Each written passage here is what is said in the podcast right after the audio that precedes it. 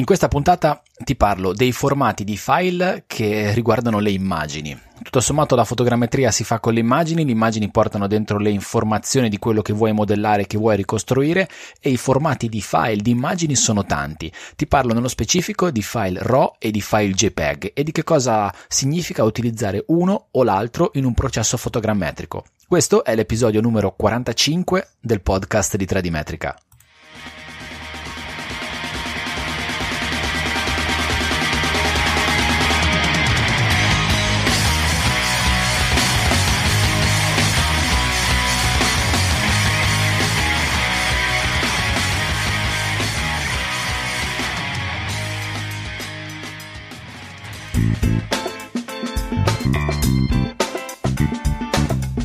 Ciao e benvenuto, benvenuta, io sono Paolo Corradeghini e questo è il 3D Metrica, è 3D Metrica, il podcast dove si parla di topografia, di rilievi, di misure, di strumenti, di software per l'elaborazione dei dati, di mappe, di geomatica e di cartografia. Nell'episodio di oggi ti voglio parlare di immagini, di formati di file di immagini, di RAW di JPEG, che differenze ci sono, perché si scatta in un modo, perché si scatta in un altro, che cosa si può fare con un file RAW e che cosa si usa in un processo fotogrammetrico almeno quello che uso io, quello che faccio io in un processo fotogrammetrico. Sai che il podcast di 3D Metrica si basa un po' sulla condivisione delle esperienze, per cui condivido quello che faccio un, nel lavoro di fotogrammetria, nel lavoro di restituzione, elaborazione dati, restituzione di un rilievo. Non è detto che sia la, l'ottimo, la cosa che viene consigliata dai manuali, ti dico quello che faccio io, che funziona per me e con cui mi trovo bene. La fotogrammetria viene le informazioni che stanno dentro un, un, modello fotogrammetrico derivano dalle immagini, quindi l'immagine è un elemento fondamentale, imprescindibile, senza di questa non si potrebbe fare la fotogrammetria. Però ci sono tanti tipi di file di immagine e subito dopo una piccola parentesi per darti i miei contatti, ne parliamo, nello specifico parliamo di RAW e di JPEG. Ecco, ti ricordo soltanto che trovi tutte le puntate di questo podcast, tutte le informazioni su 3D Metrica, i modi per metterti in comunicazione diretta con me all'indirizzo www.3dmetrica.it.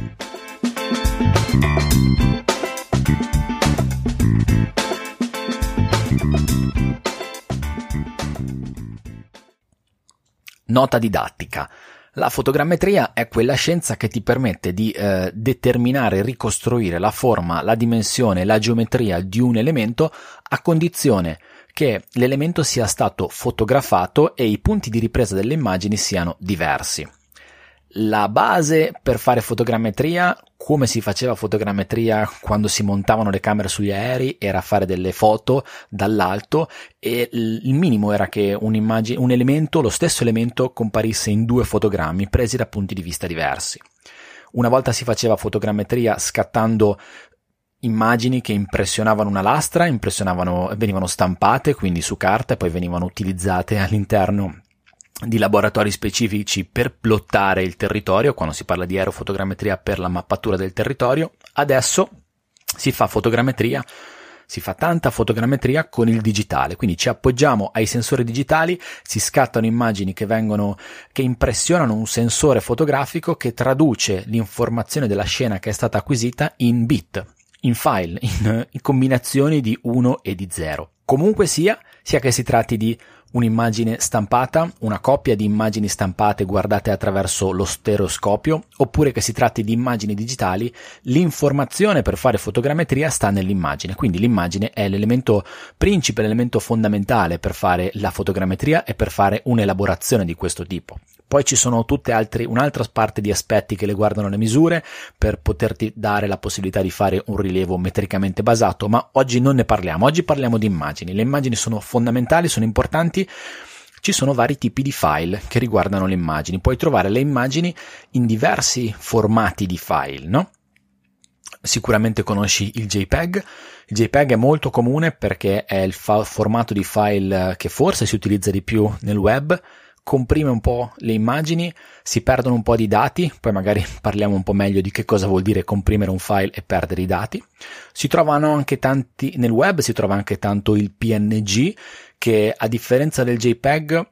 non comprime, o meglio, comprime in maniera diversa, non si perdono molti dati, il PNG viene usato tanto perché ti permette di gestire le trasparenze, quindi puoi togliere un bianco e fare in modo che venga uh, nell'immagine venga, venga, dietro lo sfondo della pagina web, quindi anche dal punto di vista grafico è, in alcuni casi è più piacevole. Poi puoi trovare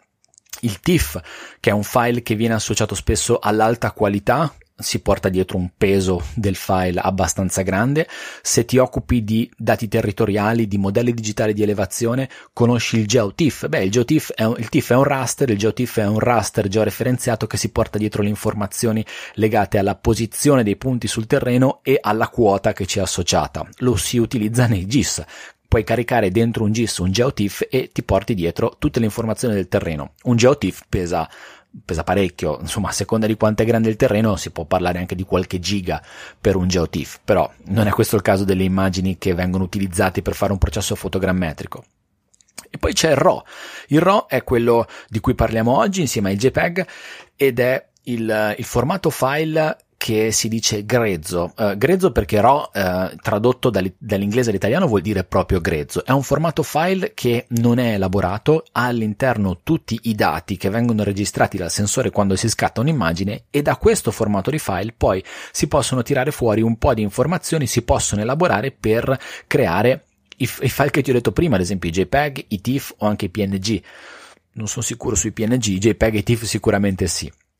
Ci sono tanti anche, anche, tanti altri formati di file di immagine, magari li hai sentiti, il PSD che è un file associato al software Photoshop, forse il più, più famoso software di fotoritocco che c'è in questo momento e c'è stato per tanti anni e chissà ancora per quanti ci sarà. C'è l'EPS, ci sono le GIF, insomma ci sono vari, vari formati di file. Però nella puntata di oggi ti voglio parlare di due formati file, il RAW e il JPEG.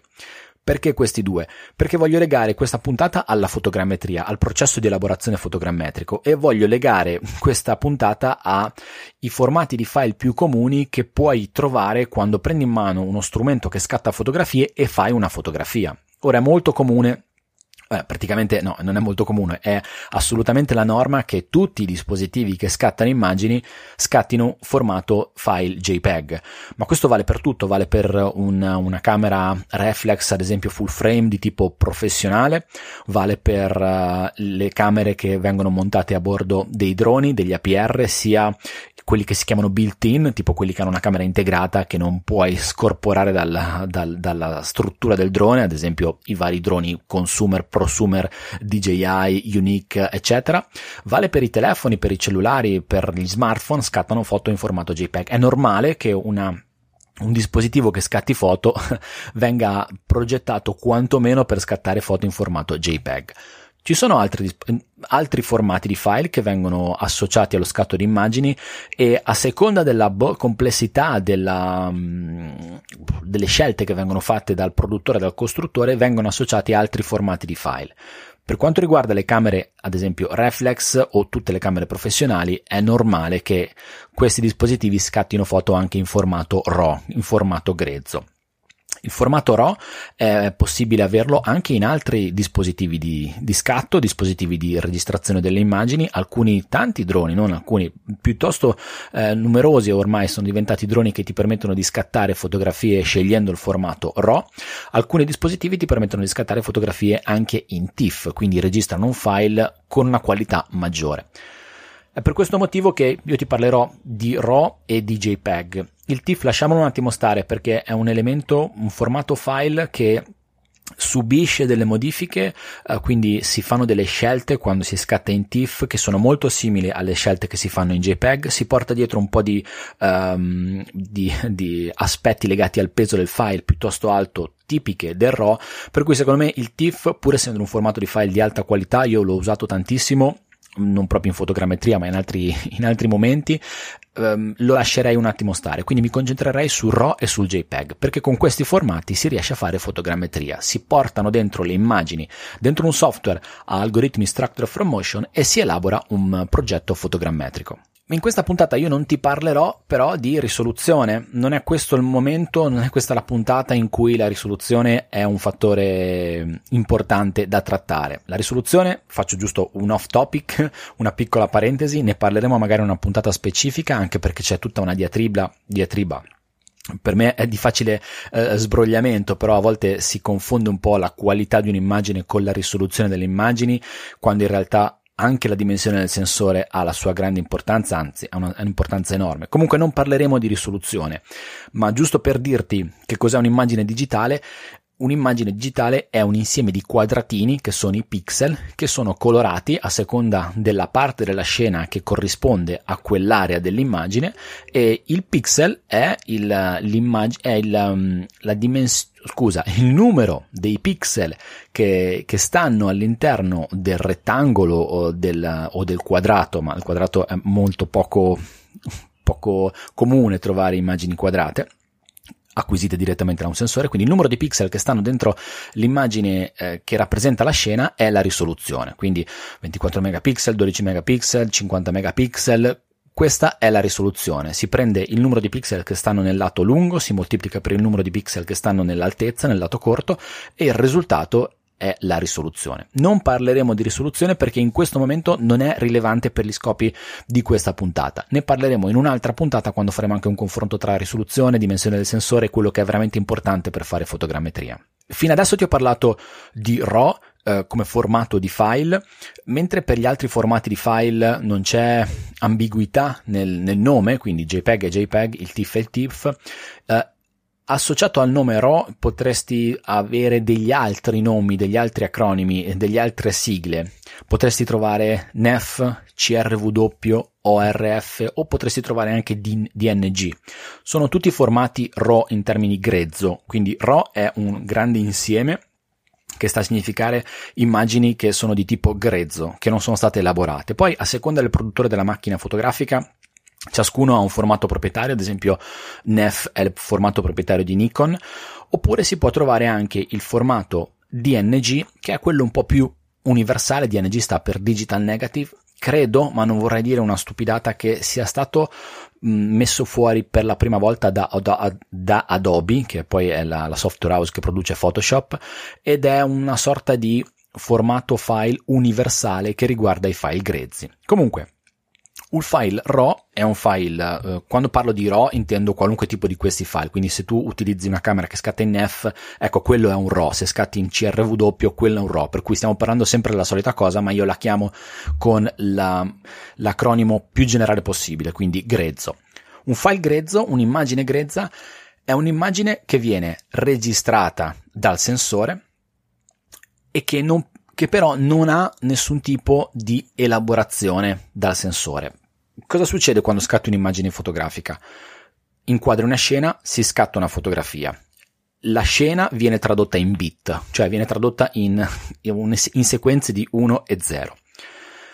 Il, nel, diciamo, nella traduzione in bit le informazioni che vengono prese dalla scena e vengono fissate nel sensore fotografico sono informazioni legate al colore nelle sue tre componenti RGB, quindi red, green e blue, rosso, verde e blu, e di luminanza, che non è l'esposizione, è una cosa diversa, è la luminanza, quindi come un pixel ha risposto alla luce, quanto è stato illuminato, o meglio, quanto ha risposto alla luce che l'ha, l'ha, l'ha colpito, no?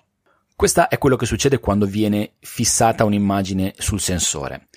E qua ci si ferma quando si parla del formato RAW. Quindi il RAW fa sostanzialmente copre questo primo step.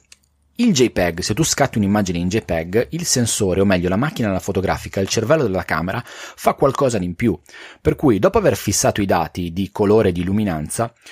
vengono uh, vengono scelti, vengono fatte delle scelte dal cervello della macchina fotografica che poi derivano dalle impostazioni di eh, acquisizione che tu fai quando metti mano al menu, ad esempio la scena, mh, mm, se utilizzi un, uno smartphone potresti avere scena landscape, quindi scenario paesaggio, oppure potresti avere uh, bianco e nero, oppure potresti avere effetto seppia, insomma tutti questi effetti influiscono sulle scelte che la macchina fotografica fa per la gestione del file che è appena scattato, per cui vengono fissati alcuni dati, ne vengono scartati degli altri. secondo un parametro di giusto o sbagliato che però si basa sul cervello della macchina fotografica. Lei fa delle scelte su cui noi non ci possiamo mettere mano. Fatto questo, applica un algoritmo di tipo compressivo eh, che si chiama tra virgolette lossi. Uh, lossi vuol dire mh, perdita, quindi si perde un po' di qualità rispetto all'immagine che, viene, che è stata registrata in principio. Questa perdita di qualità cosa fa? ti, ti, fa perdere delle informazioni, ma dall'altra parte ha un vantaggio che è quella di permetterti di registrare dei file che hanno un peso tutto sommato gestibile, quindi viene ridotto il peso del file. Con il RAW tutto questo non avviene, ci si ferma al primo step, alla traduzione in bit dell'informazione sul colore e sulla luminanza.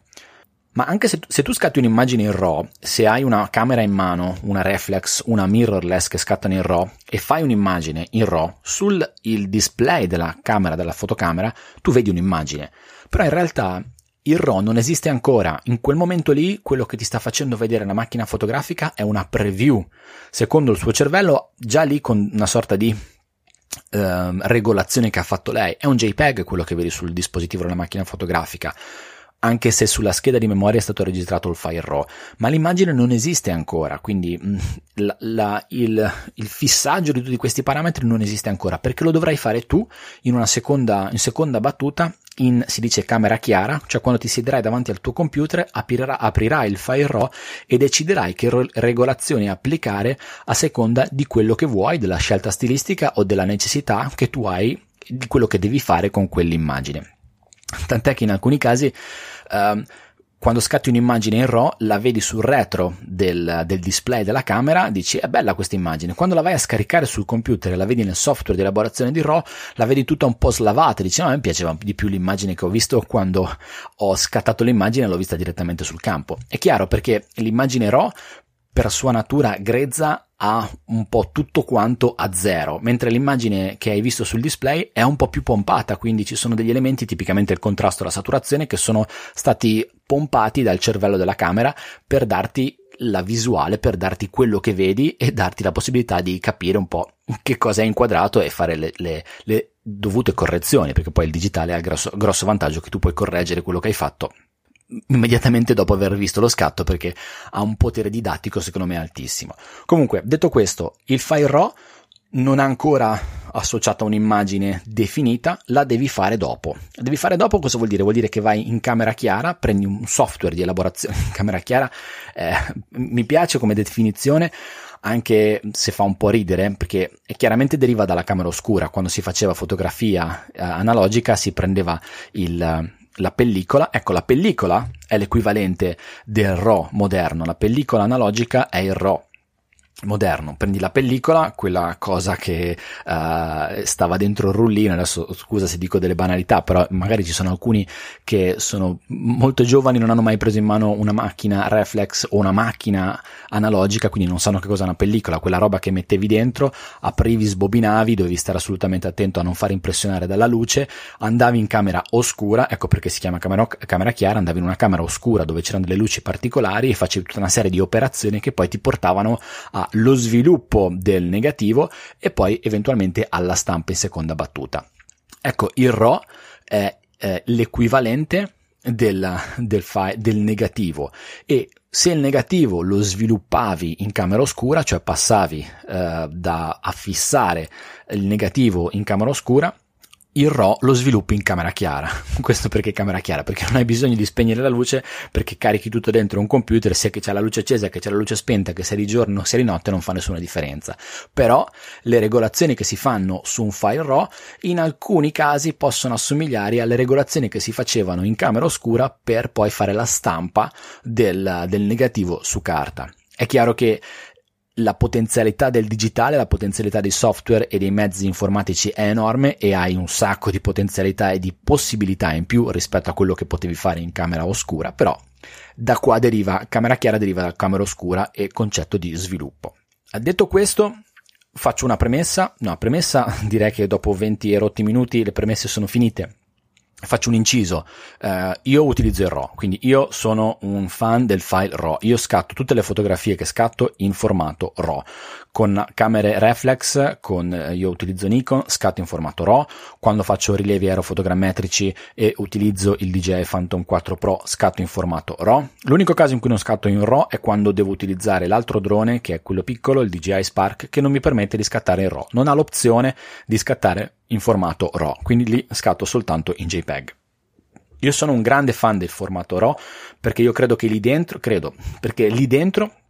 ci sono tutte le informazioni legate alle immagini. Poi dopo starà a me prendere il file RAW, l'immagine e svilupparla cambiarla, adeguarla secondo le mie esigenze, secondo quello che devo fare. Se sto facendo una fotografia creativa, posso scegliere di dare più o meno contrasto, più o meno saturazione, a seconda del gusto, a seconda della scelta stilistica. Se sto facendo un'elaborazione per la fotogrammetria, posso cambiare alcuni parametri che so influenzeranno, incideranno in maniera positiva l'elaborazione fotogrammetrica dentro il software Structure from Motion. Quindi io utilizzo il formato RAW. Quando metti mano a un file RAW, quello che fai all'interno del software di elaborazione, ce ne sono tanti di software che fanno l'editing di immagini. Io utilizzo Adobe Lightroom, ce n'è uno open source si chiama Raw Therapy, l'ho provato una volta, è piuttosto complessa, ha un sacco di regolazioni, ma credo che sia abbastanza potente. Uh, Apple so che ha un software che si chiama Apple Aperture, poi c'è Capture One della Phase One, che credo che in questo momento sia il miglior software di elaborazione fotografica di file RAW, veramente ti permette di fare un sacco di cose, c'è un mio amico Umberto Zappa che lo usa costantemente, ogni tanto mi fa vedere le potenzialità, sono davvero incredibili. Comunque, quando si fa un'elaborazione di un file RAW, tu prendi l'immagine, il file RAW, lo carichi all'interno di un software e incominci a maneggiare un po' di cursori, un po' di leve, un po' di slider per aumentare l'esposizione, diminuire l'esposizione, contrasto, luminosità, saturazione, colori, toni. La cosa fantastica del file RAW, ed è per questo che io utilizzo il file RAW, è che ogni volta che tu fai una, un mandi da, vai da destra a sinistra o da sinistra a destra di uno slider, tu fisicamente non cambi il file, il file rimane intonso, rimane inalterato, quello che cambia è la visualizzazione del file, tant'è che quando hai finito di fare l'elaborazione che hai trovato l'immagine che partendo da un file e da una rappresentazione un po' spenta arriva a quello che tu vuoi in output, tu quel file lì lo devi esportare. Ed è lì che fisicamente succede che si crea l'immagine che passi dal file RAW che è ancora un'entità un po' astratta a un file più concreto. E lì puoi scegliere di esportare l'immagine in formato JPEG o in formato TIFF ma il file RAW rimane, rimane lì. Tu potresti fare una scelta diversa e dire ok, questa immagine la voglio anche in bianco e nero e non devi fare dei chissà che cosa. Ritorni sul software di elaborazione, cambi, il, togli la saturazione, fai tutte le regolazioni che vuoi e poi esporti un altro file che è fa- la versione bianco e nero di quel file lì. I dati ci sono sempre, non li cambi cambi la, diciamo, il file RAW ti dà la possibilità di eh, lavorare su un gran numero di informazioni che però non vengono toccate. E questa fa tutta la differenza nel mondo da un punto di vista della, del mantenimento dei dati all'interno della, dell'informazione fotografica, dell'informazione delle immagini, anche per quanto riguarda la fotogrammetria. Ultima cosa che ti dico sul, sul RAW rispetto al JPEG, che però forse è un po' poco influente da un punto di vista della fotogrammetria, e dell'utilizzo tecnico delle immagini è la profondità del colore. Il, la profondità del colore è un concetto su cui mm, non è, non è banalissimo, diciamo che una fotografia che ha una profondità di colore più alta ha una palette di colori a cui attingere che ti permette di passare da un colore all'altro utilizzando più sfumature, più colori, più gradazioni rispetto a una fotografia che ha una palette più stretta, più corta. Il file RAW, la, la profondità colore si misura in bit i file RAW ti permettono di registrare immagini con una profondità colore 12 o 14 bit, mentre un file JPEG ha una profondità colore tipicamente di 8 bit. Questo vuol dire che in un file RAW, elaborando un file RAW, quando tu lo esporterai, eh, hai la possibilità di fare varie gradazioni di colore, passare da un, gra- un colore all'altro con uh, una forbice più ampia di sfumature. Per quello che riguarda la fotogrammetria forse non è così determinante, però posso capire che per la, la fotografia creativa, per scelte stilistiche particolari, questo possa esserlo. Questa ultima cosa che ti dico sul, di tecnico sul file RAW, um, e ti dico però che cosa faccio io quando faccio fotogrammetria e scatto immagini. le fotografie le scatto in formato RAW, quindi acquisisco file grezzi, però non uso il file RAW per fare il processo fotogrammetrico perché importare il file RAW dentro un software di uh, fotogrammetria algoritmi Structure from Motion ha due problemi. Un primo problema è, è legato proprio uh, al fatto che alcuni software non, non ti danno questa possibilità. Uh, io utilizzo principalmente due software per fare fotogrammetria, uno è Adobe, um, Agisoft Metashape Pro, l'altro è l'Imapper di GVI. Mm, Metashape mi dà la possibilità di caricare i file RAW dentro l'area di lavoro, l'Imapper non me lo dà. Non so bene gli altri software, ad esempio Pix4D, eh, 3DF, Zephyr, come si comportano, però già questo eh, è un discriminante. Alcuni software te lo fanno fare, altri software ti permettono di caricare soltanto dei JPEG. L'altro aspetto negativo di utilizzare il RAW è che i RAW sono file più pesanti, sono file che quindi hanno bisogno di più tempo e risorsa macchina per essere elaborati e parallelamente più spazio per lo storage, l'archiviazione nel disco fisso quando poi tu li prendi fisicamente e li butti dentro qualche cartella. Quindi io non utilizzo i file RAW, ma scatto in RAW. Il passaggio che c'è in mezzo è questo. Io prendo im- le immagini RAW che scatto in campo, e- le elaboro, cercando di ottimizzare l'elaborazione del file RAW per avere eh, il miglior processo fotogrammetrico possibile le esporto in JPEG e le carico dentro il software di fotogrammetria per fare l'elaborazione Structure from Motion. Quindi passo da RAW, vado al JPEG ottimizzato e la butto dentro e faccio il processo fotogrammetrico. E come li tratto questi file RAW? Perché uno potrebbe dire, vabbè, sì, tutto sto casino, poi basterebbe scattare in JPEG e, e va bene così. Sì e no perché ci sono alcune situazioni, poi ho fatto un test particolare, magari ti, ti linko qualche articolo che ho scritto su questo argomento, ci sono alcune situazioni dove l'elaborazione di un file RAW permette di tirare fuori un file davvero ottimizzato per pompare a manetta l'elaborazione del processo Structure from Motion. Allora, mh, è un po' difficile entrare nel dettaglio di questa parte parlando soltanto con lo strumento voce, per cui eh, prima di dirti due o tre cose che riguardano questo aspetto dell'elaborazione del RAW, ti dico che ho scritto un articolo sul blog di 3D Metrica che ti metto nelle note dell'episodio e parla proprio di tutti gli step che io faccio per passare dal file RAW in fase di scatto al file JPEG ottimizzato per l'elaborazione fotogrammetrica. Te lo linko, ci sono anche le immagini di esempio, credo che sia un po' più facile seguirlo perché almeno hai anche un riscontro visivo. Comunque, in due parole, io faccio quello, prendo questo, prendo un file RAW, lo apro dentro Adobe Lightroom e incomincio a modificare alcuni parametri. L'esposizione, eh, che spero non debba mai avere grosse, dei grossi problemi di aggiustamenti o comunque dei grossi aggiustamenti da fare, perché vorrebbe dire che ho sbagliato qualcosa in fase di scatto e il file RAW ti permette di fare un po' di cose ma non fa miracoli. Poi incomincio a lavorare su parametri importanti per la fotogrammetria che sono le luci e le ombre. Luci e ombre eh, vengono modificate, le modifico in funzione della scena, in funzione della luminosità, in funzione della qualità della luce. Se tu stai fotografando in una giornata di sole pieno una zona dove ci sono alte luci e, e ombre, quindi per esempio una zona dove c'hai uh, un elemento che ti, ti, proietta un'ombra abbastanza dura e il sole è duro, quindi hai delle zone con delle esposizioni alte e delle zone con delle esposizioni basse, quindi una differenza di esposizione marcata, aumentare le, le, le, diciamo, le, informazioni nelle ombre, quindi prendere lo slider delle ombre e portarla a, portarla a destra nel software mio, ma potrebbe essere a sinistra in altri software, ti permette di schiarire quelle ombre. E così potresti fare per le luci, quindi abbassi le luci e ti permetti di abbassare eh, la, lumino- la luminanza in quelle, in quelle zone. Tutto questo per fare cosa? Per permettere al software di fotogrammetria di trovare all'interno di ciascuna immagine il maggior numero di dettagli possibili.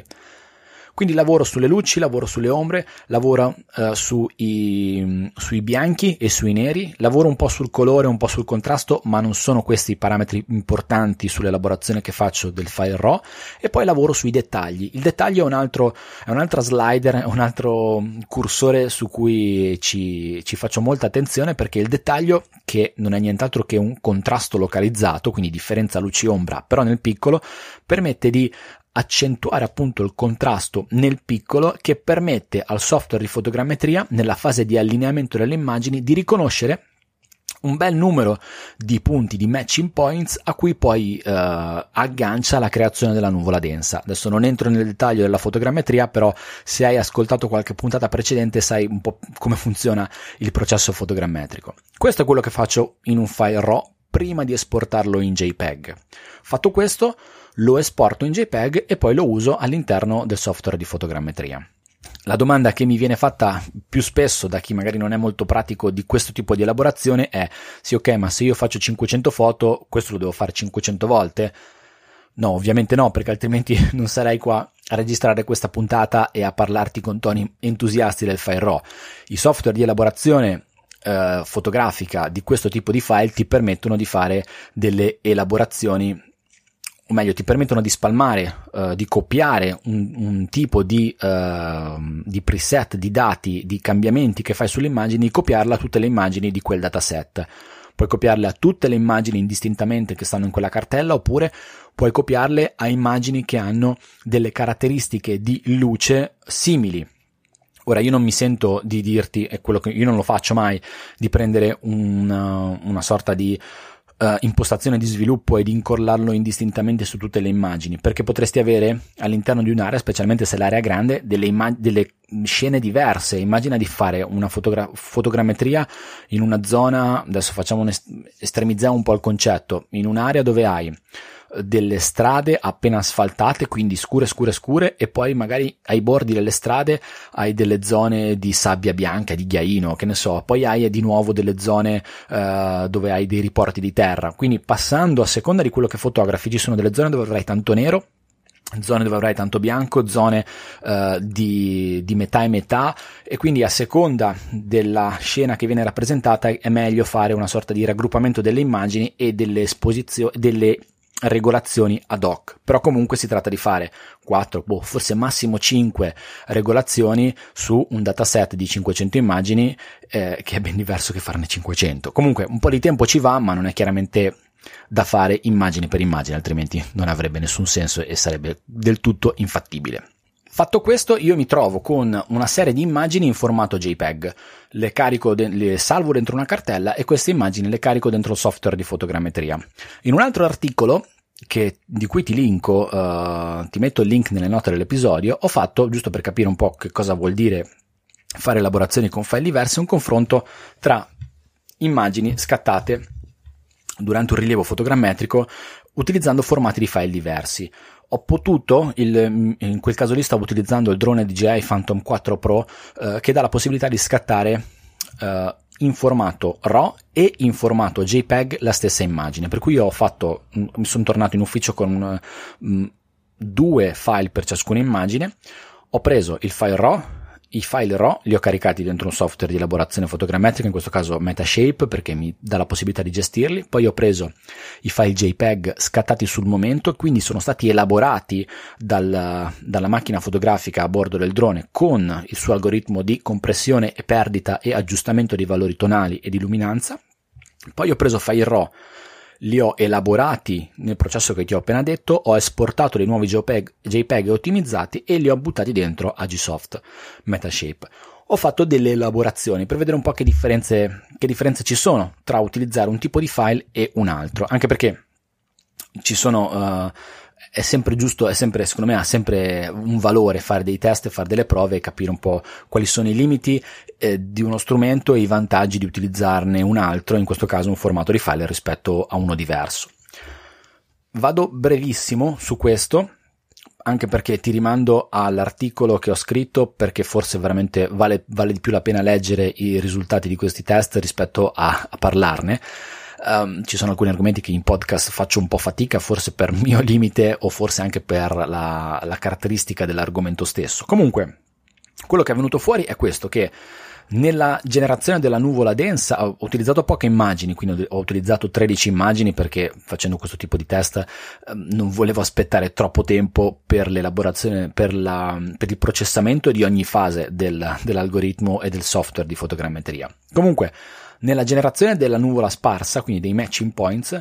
i JPEG presi durante la, la, fase di scatto, quindi non elaborati, hanno, hanno, ottenuto il maggior numero di, di, matching points, di punti di legame. 2% in più rispetto al JPEG che ho elaborato a partire dal RAW, il 12% in più rispetto al RAW. Questo me lo spiego perché il JPEG eh, preso in fase di scatto è stato immediatamente post processato dalla macchina fotografica e ha tirato fuori un file con un contrasto maggiore. E siccome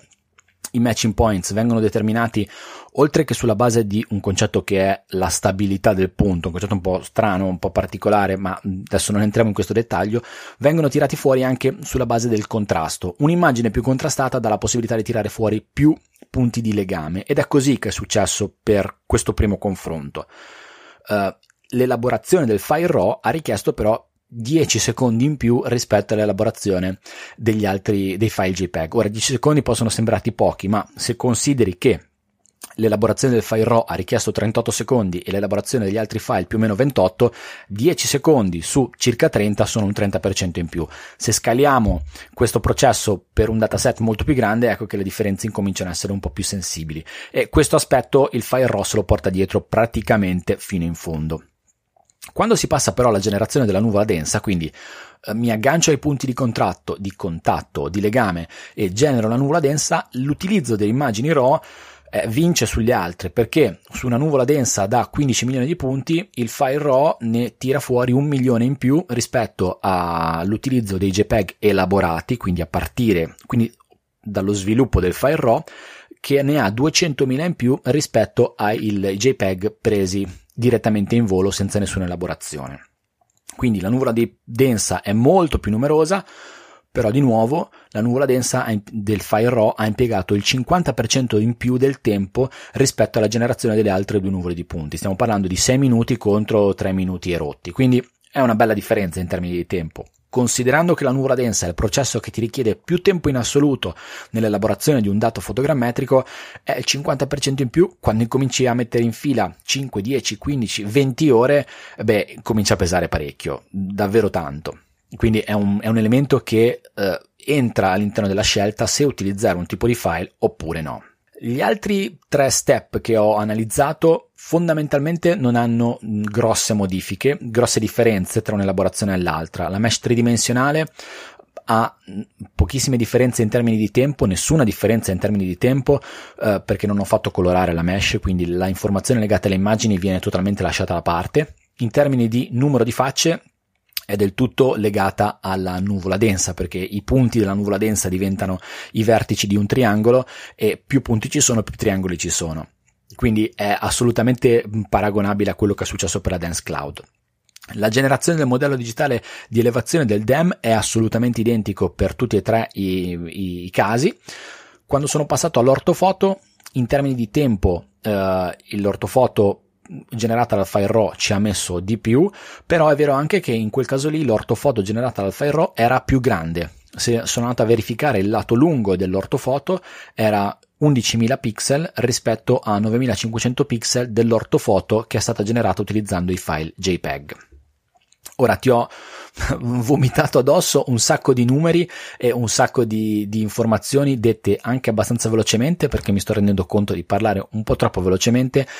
Spero che il concetto ti sia arrivato, ma veramente ti rimando all'articolo che ho scritto perché forse è molto più esplicativo e si capisce molto meglio che non ascoltare questo, questo, fil, questo, questo treno di numeri e di tempi legati all'elaborazione fotogrammetrica. Comunque, quello che è venuto fuori da quest'articolo è questo. Ok, il RAW, Siamo, sono un fan del RAW e scatterò sempre il RAW fino a quando qualcuno non, non, non, mi dirà, non mi obbligherà a non scattare più il RAW, ma credo che non accadrà mai. Comunque ci sono delle evidenze per cui il RAW è un formato di file molto più interessante da utilizzare in sede di acquisizione dati. Diciamo così, è una regola che secondo me vale in generale. Quando acquisisci un dato, acquisisci il dato più completo che hai, prendi tutte le informazioni che hai, cerca di tirare fuori tutto quello che puoi da quello che stai misurando, fotografando, rilevando. Poi dopo,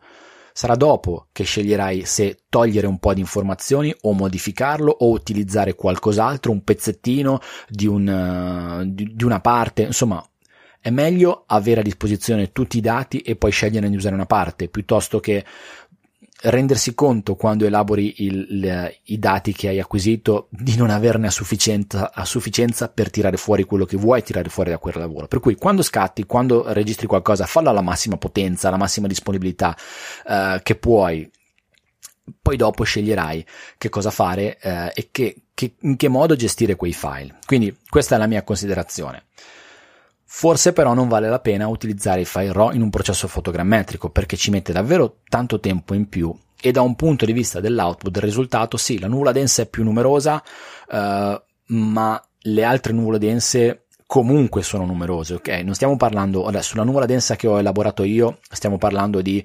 uh, 15 milioni di punti rispetto a 14 milioni di punti, quindi non stiamo parlando di 15 milioni rispetto a un milione, stiamo parlando di una percentuale tutto sommato ridotta che secondo me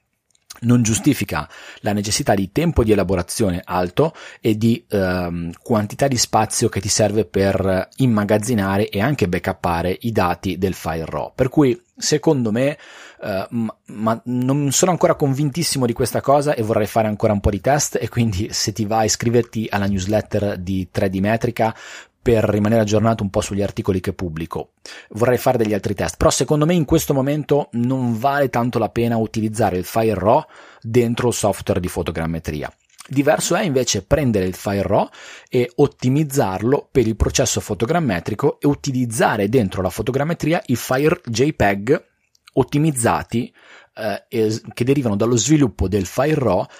che è specifico per quella condizione che tu hai rilevato in cui sei trovato a lavorare sul campo direttamente. Anche qui però quello che ti ho appena detto non vale secondo me in senso assoluto perché ci sono da fare le dovute differenze e ogni caso è diverso dall'altro. Dico sempre che la fotogrammetria ehm, è una, è una materia trasversale ed è una scienza molto bella perché ogni rilievo fotogrammetrico è diverso dall'altro. Anche quando ti ho parlato del prezzo della fotogrammetria è assolutamente difficilissimo richiudere, eh, racchiudere la fotogrammetria, una prestazione per fotogrammetria all'interno di un prezzo per unità di superficie perché ogni situazione è davvero diversa. E anche in questo caso, quando si scattano fotografie, le scene sono diverse, eh, la luce può essere diversa e le scelte necessarie che devi fare legate all'attrezzatura che hai possono guidare una, una decisione in un senso rispetto a un altro. Ad esempio, ti faccio alcuni esempi abbastanza veloci.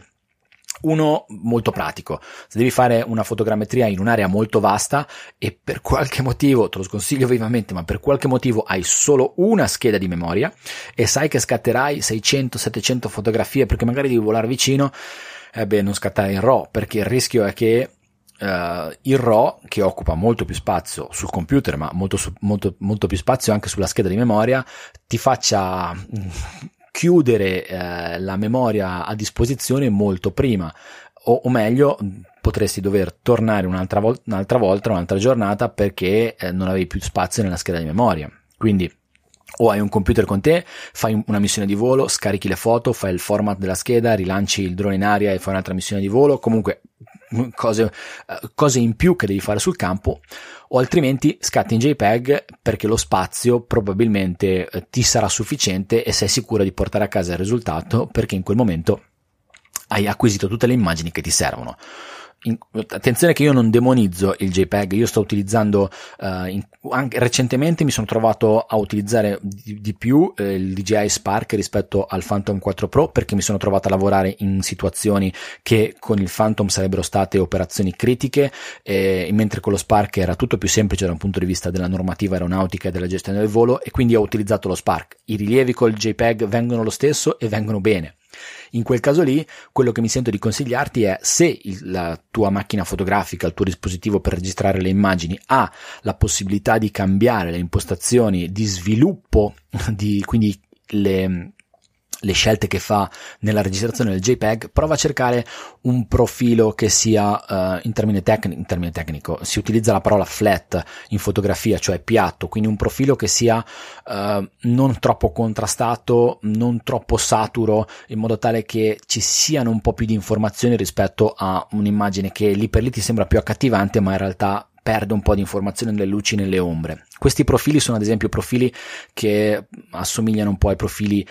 cinematografici perché poi si fa l'editing e si fa la color correction di un montaggio di un video, a volte li trovi scritti come uh, cine-like o uh, una cosa del genere credo che ci sia un, un qualcosa di questo tipo legato cinema flat, cine like, mi sembra di ricordare una cosa del genere. Quindi scegli un profilo di questo tipo flat, eh, riducendo un po' il contrasto, riducendo la saturazione in modo tale che le immagini non siano troppo spinte e possano portarti dietro eh, un po' più di difficoltà a essere processate nel software di elaborazione fotogrammetrica.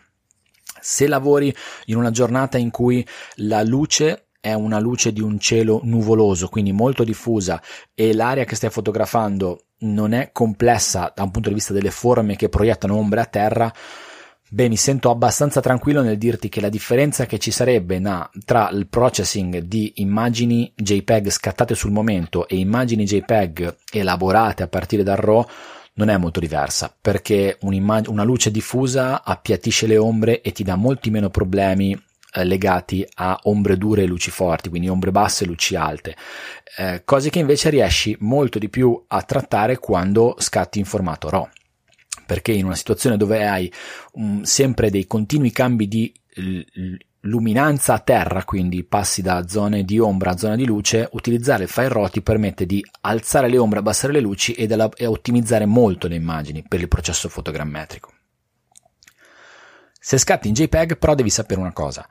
che il JPEG non ti perdona degli errori. Quindi il JPEG, se scatti un'immagine sovraesposta in JPEG, quell'immagine rimarrà sovraesposta e in quell'immagine il software di elaborazione fotogrammetrica troverà meno punti per agganciarsi rispetto ai punti che troverebbe nella stessa immagine esposta correttamente.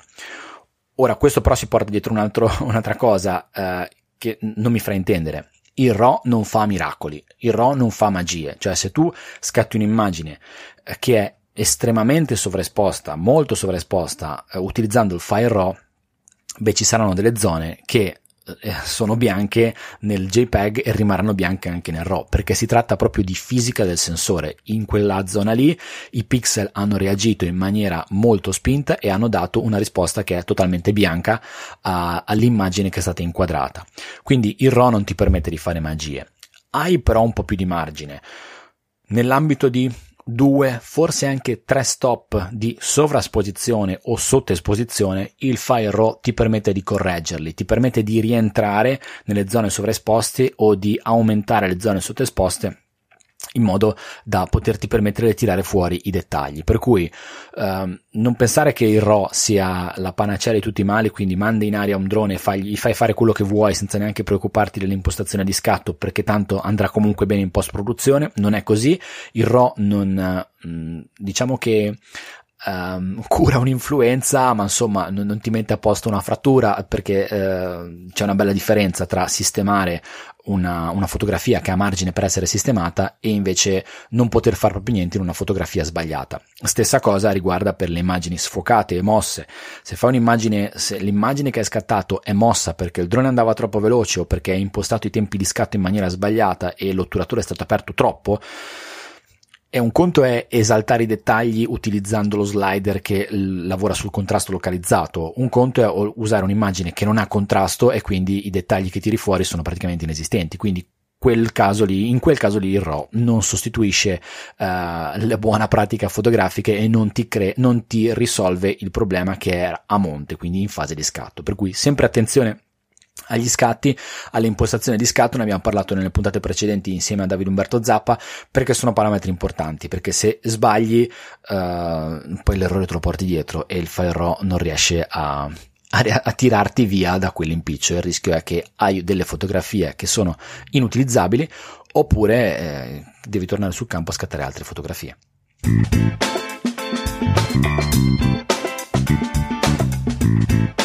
Spero che questa puntata, eh, che i contenuti di questa puntata siano stati utili, spero di averti fatto un po' di, di, chiarezza, averti dato delle informazioni interessanti per quanto riguarda l'utilizzo dei file di immagine RAW JPEG per un processo fotogrammetrico o per la fotografia in generale.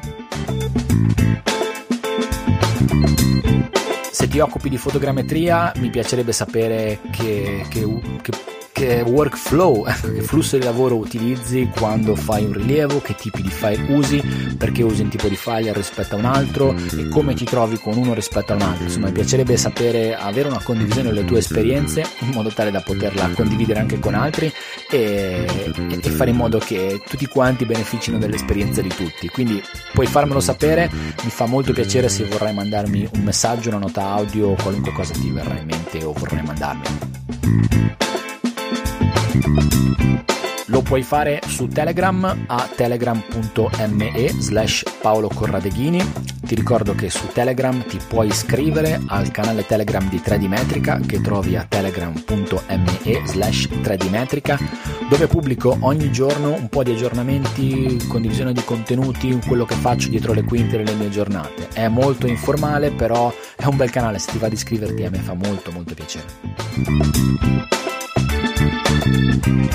altrimenti trovi tutti i miei contatti su 3dmetrica.it, trovi anche il mio contatto Skype, trovi la mia email, trovi nella sezione contatti tutti i miei riferimenti diretti alle pagine social network, ai profili social network, insomma su 3dmetrica.it eh, trovi oltre alle puntate del podcast anche tutti i modi per metterti in comunicazione con me.